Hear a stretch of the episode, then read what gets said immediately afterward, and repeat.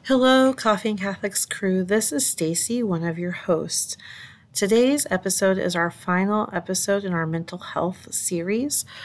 And if you haven't already listened to episodes 87 and 88, those are also um, on topics dealing with mental health.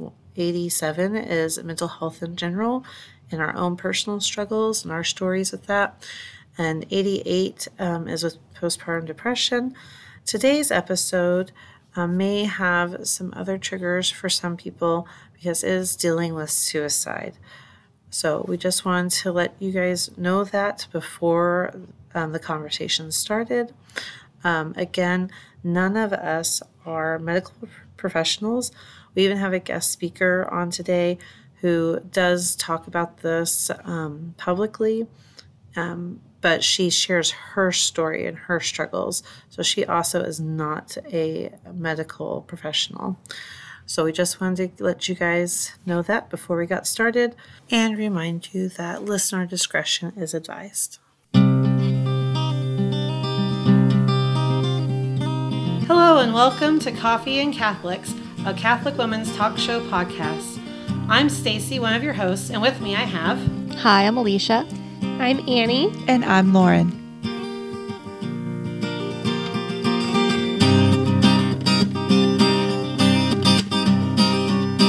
Hello, and welcome to Coffee and Catholics. This week we are continuing our series on mental health, and today's topic is going to be about suicide. So, um, again, this might be an episode that is triggering for some of you. Um, so just kind of fair warning before we get started. But we kind of wanted to talk a little bit about the church's stance and some of our own um, experiences um, with suicide. We were talking just before recording this podcast that we don't think that there's really anybody nowadays that has not been impacted by this in some way. Well, and I'm correct to say that this is coming out around Christmas, correct? Right before Yes. Christmas. So, so we we had thought about that and thought about well, this is kind of a depressing subject for Christmas, but uh, people are dealing with depression and you know things that are linked to suicide attempts daily. That doesn't change during the holidays, and oftentimes people are impacted even more heavily during the holidays. And so we thought that it would be a good topic to talk about when maybe it's not really being talked about otherwise. Oh, and I didn't mention. So today, I'm just so like happy she's here. But I was just like, it's like it's also like part of like the old group. So um, today we also have a guest speaker who is really an old part of Coffee and Catholics, and is uh, Noelle. She's with us today, and um, she has a background in talking about some of the, these things. Um, sh- Formed, if you, if you go on a formed, you can find her talk. Um, Noelle, 13 Reasons Why You Matter in Spanish and English. and we're so happy to have her back with us today. Yeah. Thanks for having me. And I just want to clarify so I I have my own history of mental health struggles and my own family history of mental health struggles and suicide issues.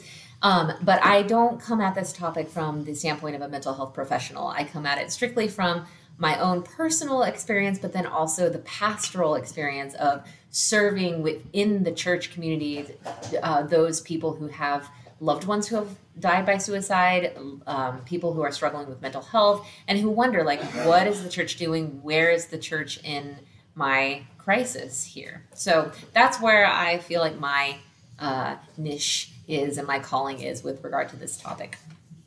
So, So, um, if if some of you, maybe like me, grew up that um, the church had a, stance, or at least this was the common practice, that when somebody committed suicide, there was a lot of negative connotation with that, and um, even so much so that that person wasn't buried in a Catholic cemetery or a mass was not said for them or things like that. And um, that has changed to, a point because now the church is recognizing the mental health aspect.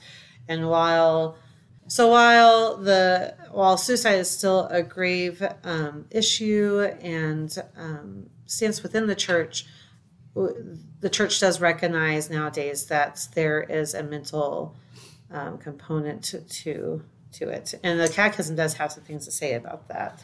Yeah, and I think too when we're talking about um, yes, this is a super serious concern. I I remember hearing even when I was growing up um, that well, suicide is a mortal sin because it is the murder of one's self, and therefore it's a mortal sin because you're not supposed to murder yourself and you're going to go to hell. And that was what I heard. And um, in some ways, from my own experience, my own story, um, that actually kept gave me a fear. Whenever i started to get very suicidal i did have this fear that i'm going to go to hell.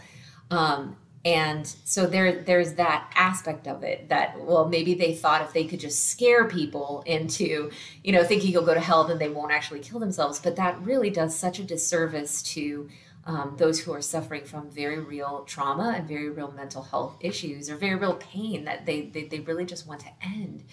Um, that even even murder has certain lessened culpabilities right? Because like if we if murder is defined as simply as killing another person then soldiers are committing mortal sin every time they go to war or um, you know like it's self-defense. Somebody comes and, and you kill them before they kill you. Well then is that is that are you fully mortally culpable for that person's death? And um, and so the church has just come to recognize more fully um, not necess- not that one time it taught that suicide everybody who dies by suicide is going to hell um, but that um, has recognized more fully that there are things that lessen that person's culpability um, in participation of that grave uh, matter. And so if you don't mind if we just quickly look at the catechism paragraph 220 or 2281 says that suicide contradicts the natural inclination of the human being to preserve and perpetuate his life so right there, all, it's an unnatural thing. Our instinct is to live. We have survival instinct. Um, so it's it's gravely contrary to the just love of self. It likewise offends love of neighbor because it unjustly breaks the ties of solidarity with family, nation, and other human societies to which we continue to have obligations. Suicide is contrary to love for the living God. So God gave us this life. We're called to steward this life, but but it's not so simple that God has given me this life and I am never tempted to despair and I'm never tempted to hate myself or I'm never tempted to hurt myself or enslave myself. Like these are all very real struggles that we face in in our human condition. And so, you know, Annie, you mentioned the 13 reasons why you matter talk. One of the reasons why I put that talk together was because there seemed to be this almost um, this quasi glorification of suicide that was coming out in in youth culture that uh, it was sort of this romanticized idea in a way. And i don't mean that in, like in a way that brought glory to the suicide but in a way that made it so um, well if you're going through these things then this could probably be the natural consequence. Well of course you died by suicide because this person broke up with you or this person gossiped about you or this you know whatever the the situation may be. And 13 reasons why you matter when that came out on netflix. Or 13 re- that that one did. Yes i'm so famous. I'm on netflix. Um, subscribe. Um, no, 13 reasons. It was just 13 reasons. And it's 13 reasons why this person decided to end their life. What a terrible message to send to people that well, this is a reason that contributed to the suicide of this person. And I just thought to myself, man, if there's all these reasons, you know, which a lot of us have been through some of the, these reasons, if there's these reasons that could contribute to suicide, then there have to be reasons uh, why we matter and why we shouldn't do those things. So that's kind of where I started to build a ministry off of that. Yeah, and I know that um, a lot has uh, come out and research on suicide that the majority of suicides really are preventable. Like, and so there's whether that so so if you're finding yourself like in a place of feeling that despair, feel like that you like that um that mental health aspect of it yourself. I know that I've been you know, I've, I've, I've had some, like we talked about in our other episode, the, some of the mental health stuff that I've dealt with and within my family. And, um, we just want to encourage our listeners to find help. Um, I know that just seems like the like it just seems easy to say. Um, but I was I was listening to Father Mike Schmitz, and um, and something he was saying is like he's like if a lot of people will go to um, therapy and they're like, well, therapy didn't work for me. Well, he he's like, well, if you go to a doctor with a broken leg and they're like, well, I can't fix this broken leg, you're not going to be like, well, the doctoring's not going to work. Mhm. Um, and you find another doctor, and that's how therapy works too. And I know with our previous episode on mental health, um, Alisha had mentioned um, some different uh, types of therapy um, for um, that she had gone through, like in finding like and uh, for her for the fight like and that you need to really find the right type of type of help and um, I just I feel like that needs to be kind of encouraged is that we just that reminder that if you're um, experiencing something speak out. Don't don't stay alone in your head. Mhm. like I do in the middle of the night when I wake up with insomnia.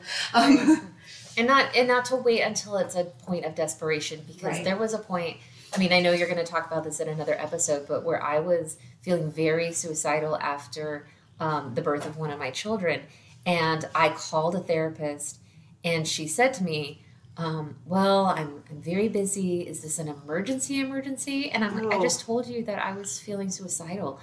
And she goes well but like really suicidal and i was just like Wow. oh my gosh. And so i hung up the phone and i cried and cried and cried.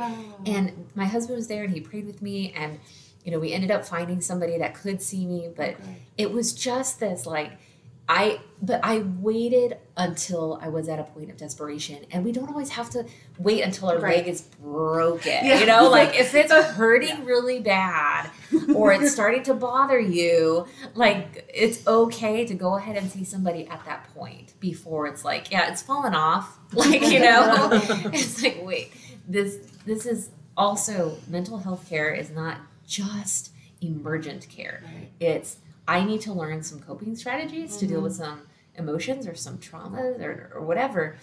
But i also feel like you know from the church's standpoint you've got people that are like well just pray harder. You just pray it away. Mm-hmm. And but then you mm-hmm. have the other extreme that are that don't see prayer as having anything to do with a mental health issue. I firmly believe that therapy has given me so much coping skills that i desperately needed. But my healing in different areas and my hope comes from my relationship with god. That is the root of everything that that i can have hope even when i'm feeling these feelings of despair um, because of my faith. But I need to learn the coping strategies and maybe the medications that help to temper those emotions to help me to function. If that makes sense, the brain is a part of the body, and that's one of the things in the in the um, 13 reasons why you matter talk that I, I try to say is like the brain is, is an organ it's part of the body different things have affected it in different ways and that can contribute to our reactions to things that are not not healthy or that go against the natural basic human instinct to survive. Well, and we've we've talked about this in a previous episode about how like God often uses natural means in order to help us. That people will say, "Well, just pray harder, just get it we're closer with God," all of that stuff. Whenever you say to somebody, "Just pray," it's kind of an insult Mm-hmm. because we are we are both physical and we are spiritual beings and we're combined. And I think, at least in my experience, most of the time God uses those natural means in my life in order to help me. So when I started going to counseling, I didn't want to go because I was just like, I'm just going to rely on God. That's all I need. I just need to pray harder. I just need to, you know, I had that kind of mindset. But at the same time, I had this nudge of like, I kind of knew that God was telling me to go to counseling. He was like, just go. And I'd already been a couple of times and they weren't able to help me. But like you were talking about, Annie, they didn't give me the type of, um, of therapy that I needed. They just didn't know those particular therapists. And so, um, you know, I, I ignored that and I pushed that to the side. And I was just like, no, that's that's just me. That's just me. And when it really deep down, I knew. Yeah, yeah. and we don't want to spend the money. You know, we don't want to spend the money on ourselves. take out the time. And, yeah. that is a bit financial things are a big part of it. You know, like and one part is you we kind of live in the society. I think we're breaking part of that stigma because uh, I mean this is part of that too. I guess discussing this right here is part of that breaking that stigma. But you know, we're, we live in a society where you're just supposed to deal with your problems. You deal with it. You to carry it. You deal with it, and you're not supposed to burden anybody else with it. And so sometimes people feel that way. But then, like, okay, I'm, I'm ready to get help, but I can't afford to get help. And my Mm-hmm. insurance doesn't pay for help. And therapy is really expensive, and the drugs are really expensive, and insurance doesn't cover that. Right. So then there's these people that don't get help. Mm-hmm. Okay, like I, I can't personally, I cannot afford to go to a therapist. So then, like, then what do you do? So it's like, yeah, it's great. You know, it's great to say pray it away, or it's great, great to say go get mm-hmm. therapy. But what if you can't afford any of that? You know, it's mm-hmm. just kind of like, mm-hmm. and then there's these people just kind of left to deal with it. Yeah. You know, so Well, I'll tell you, I found a nun, a nun who saw me for free. Um, she was a counselor. She saw me for free, and that was the best thing. Like, um, but waiting lists right now are really long too. So even if you can't afford it and you, you know, you're ready to, I mean, there's so many obstacles to our mental health care. Even though I think we've really done a great job reducing the stigma, I actually think we're, we're we've swung the pendulum pendulum the other direction. Where you're on TikTok for five minutes and all of a sudden you're self-diagnosing a new mental Yeah. illness and another mental illness. Or like you know there's been this rise of um, young people exhibiting symptoms of tourette's syndrome mm-hmm. because of tiktok trends and things like that. And i was sharing that with a school counselor. I said you know i feel like we, we have done a great job talking about this and destigmatizing it where kids are not really afraid so much to say well i have anxiety you know? But it's like they become that label. That's what we mm. had missed what we didn't foresee would happen that they I, this has become part of their identity. Mm. And um, that's another area as a church that we have to step into and be like no that's not your identity. That's a that's a cross that you carry that has mm-hmm. nothing to do with your identity your personality your gifts your spiritual gifts your charisms like all of these things or your relationships. This has to do with a cross that you carry a way that you interact with the world that can be a little bit of a challenge or a, or a big challenge but it's not you who you are. That's not your identity and that worries me a little bit because i see that with young people that they will when i ask them about themselves they'll name like five different mental health things that they're struggling with you know? And i'm like no no no no no. Tell me about you. What do you like to do? You know? Mm-hmm. And um, that's that's tough. When i was sharing with this counselor she goes well but that's also a sign of their mental health issue. And i'm like okay but it's the poison that we are feeding them mm-hmm. through mm-hmm. social media. It's it's like not just a it's not just a symptom of their mental health. It's a poison that they're being fed that this is this is ye, who you are. And this is how to get attention even in some ways. And i hate to say that but that is a reality for some people that they go down this rabbit hole and um, and they can't get out of it you know? And uh, and that's really hard too that the, your identity is that you are a child of god and i know for myself god has literally um, told me that um, mental health is going to be a cross that i carry that i struggle with. Some sometimes it's not so bad. Sometimes i have like no issues at all and sometimes it's really really really hard to get out of bed the next morning or it's hard to break cycles of anxiety in my mind. Um, but I, I will tell you one of the best things for me that is uh, the rosary because it's grounding. It's something you hold on to physically. And sometimes even therapists will give you something like to hold on for anxiety you know? And um, it, it's grounding. It's repetitive enough that i can i can focus on that and get out of my my swirly mind uh, you know like black hole that i'm going down.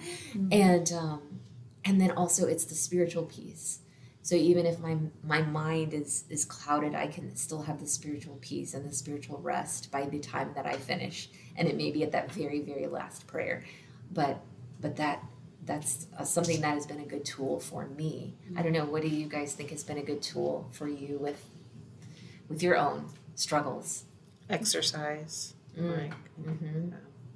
Yeah, one thing I've learned for me is getting outside, getting in the sunlight. Mhm. Because, like, we have skylights at our house. But, and so I was like, I'm getting vitamin D. No, I was like, no. and so when I was talking to my doctor about how I was experiencing some symptoms of like postpartum depression during this pregnancy, she was like, you know, these are the things that we can do. Make sure that you're getting outside.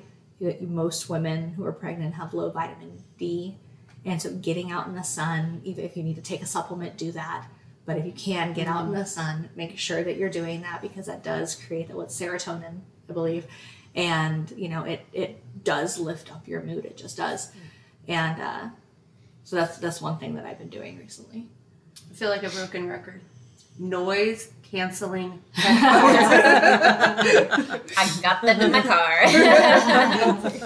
like, I love them so much. but yeah, and I'll, like lately I've been um, listening to uh, the pod, the um, Catechism in a Year, which you know, it's like almost it's, it's December of the year that I started it on. I think I'm on an episode like 18 now. You're getting it's there. been very Okay. slow, lots of like breaks, but I'm trying to get back into it. But like like trying to find something that kind of refocuses me and like and then in the middle of the night that's when I have a lot of my anxiety.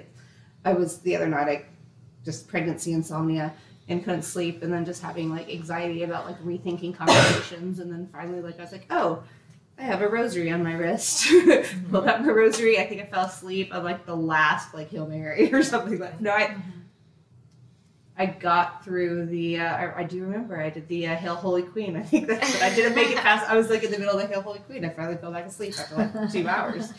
Um, so yeah, so that's also. Um, I, I agree, like having that physical because I've played like like I'll do an audio rosary sometimes when I'm at, at night, but um, having something to like really hold on to, like you said, Noelle is good. So And there are things too, like, um, well, Father Robert Spitzer says when when we replay conversations or situations in our head, it, we enter into an eros of darkness. I think we may have talked about this back when I was on the podcast before, but this eros of darkness that we kind of get this pleasure from rehashing these things, and that even things that make us upset. He says interrupt it with uh, prayers of gratitude, and that has when I remember to do it. that super helps me to get out of that uh, frustrating emotional cycle. Um, but and then the other thing, just to mention too, well, since we were talking about medications, there are some medications that people don't respond to well. So, like we were talking about, if your therapist doesn't help you, if you're noticing on your medication that you're not doing well, like there was a particular medication that my mom was on where she turned crazy, and I, we were scared of her. Um, just how volatile she was. And then I went to her, and then she would be a zombie. And then I went and I looked up every single medication that she was taking, and that was a side effect for this one medication, or the volatile mood swings. And um, and I told her I was like, "Mom, you gotta stop taking this medicine." And uh, she talked to her doctor, and he was like, "Oh yeah, that could be a side effect." But she didn't know. she just Right. thought it was her. She didn't realize it's the medicine that was reacting with her that way. yeah, one of my asthma medicines can. Hmm. Yeah, that's something that like was talked about a little bit just because like I, none of the doctors talked to me about it. It was a friend of mine when I said that one of my kids was going on it. She was like, "Well, be careful because this is what happened with my kid." And I'm like, "Oh shoot, I will watch for that." Yeah, yeah. But yeah, because it's like, cause even like, I went on one of the medicines I went on for ADHD. Um, the first one I went on, the reason I realized that I should not be on that one was um, I just I was really just stressed out and upset, and I remember being on the highway with the kids and just thinking we could just jerk the car, nobody would know, you know, and like that, you know, that was the moment I'm like, I should call the doctor. This is this is not this is not, this is not normal. right. Yeah. So that's on my do not take list. So, um, but I was gonna say, Noelle, um, kind of circling back though, in your experience with ministry, um, for ministering for families or to other people who have had a family member, a close friend, or somebody um, that they, you know, even like somebody that they know like that they're ministering to. Like what would what advice or what would you would you give to ministering to those people who have been directly influenced by suicide and that are just in a pain, place of confusion or um, you know in, in that grief their grief which is i mean that they're always going to be in that grief. That's not something that ever goes away um, but what what would you um, I I mean there's I think that there's nothing with that I would say to to say to somebody who's been affected by suicide as any other loss. Like don't tell them this is somehow part of God's plan and Don't tell them that you know that they're an angel because I I I've had family members and and loved ones who have uh, attempted suicide and those who we know who have um, died by suicide and they're angry too. Mm-hmm. we're you know there's an anger to that like how could you do this? One of the girls in my youth group um, her grandfather had died by hanging and then her dad had found him but then he did it you know? And so she came uh, to my house. Like i lived right next to the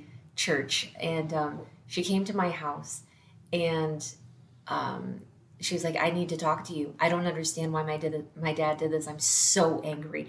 You can't say oh but he loved you so much because she doesn't feel loved Right. right, now because this thing happened to her. So i think you let them be angry. You let them cry. You let them just be a good listener. Uh-huh. um, there the healing process is going to be very long and very uh, many twists and turns but i think being a good listener just praying for them pray to encouraging them to pray for their loved one. You know god is outside of time and i firmly believe that our prayers are still efficacious even after somebody has passed. I i don't know when god applies those prayers but i truly believe that um that uh, the mass and the rosaries and everything um, our prayers are powerful for these loved ones. And as i'm gonna stacy has something to read but then i'll give you a couple resources too Um, while you were talking about that, it reminded me of again going back to the catechism, kind of right where we started.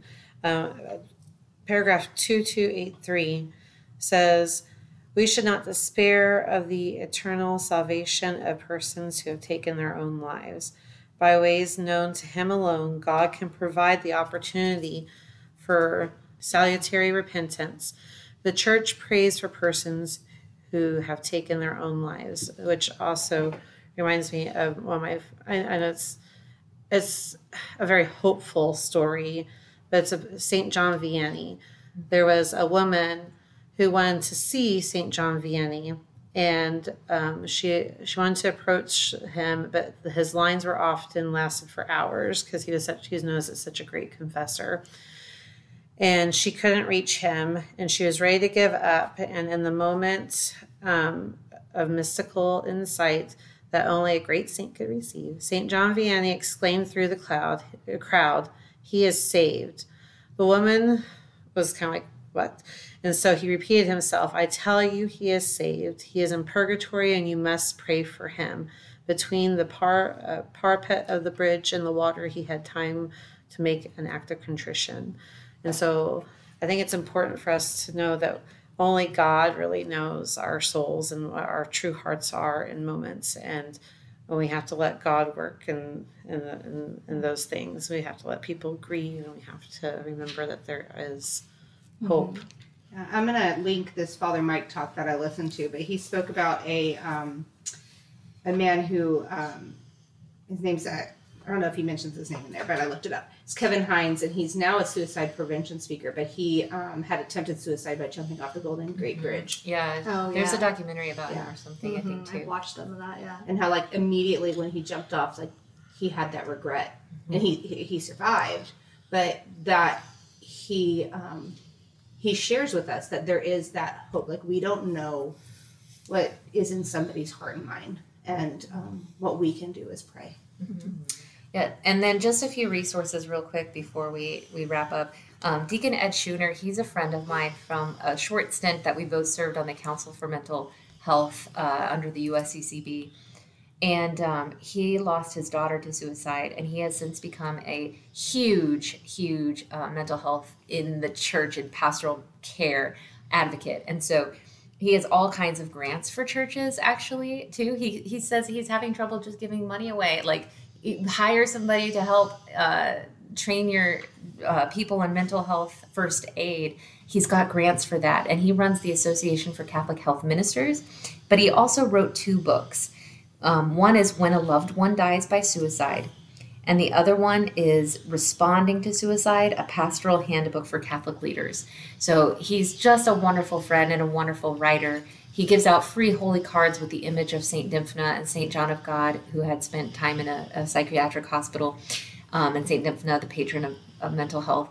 So there there are so many resources in the church. The church is such a treasury and a treasury of healing sacraments too, that um that we can't ignore our spiritual side of depression and sin and addiction that that affects our mental health e- either. So, you know, we can we can be liberated from those things, and God gives us resources in so many ways to to heal and to not despair um, for our loved ones, and to continue to pray that we will see them one day again. And as always, thank you for joining us. Thanks. Thank you. Join us again in two weeks. Until then, may God bless you and may Mary accompany you. Coffee and Catholics is a proud partner of the Smart Catholics Podcast Network. Find new shows to love, meet like minded Catholics, and join the community at smartcatholics.com.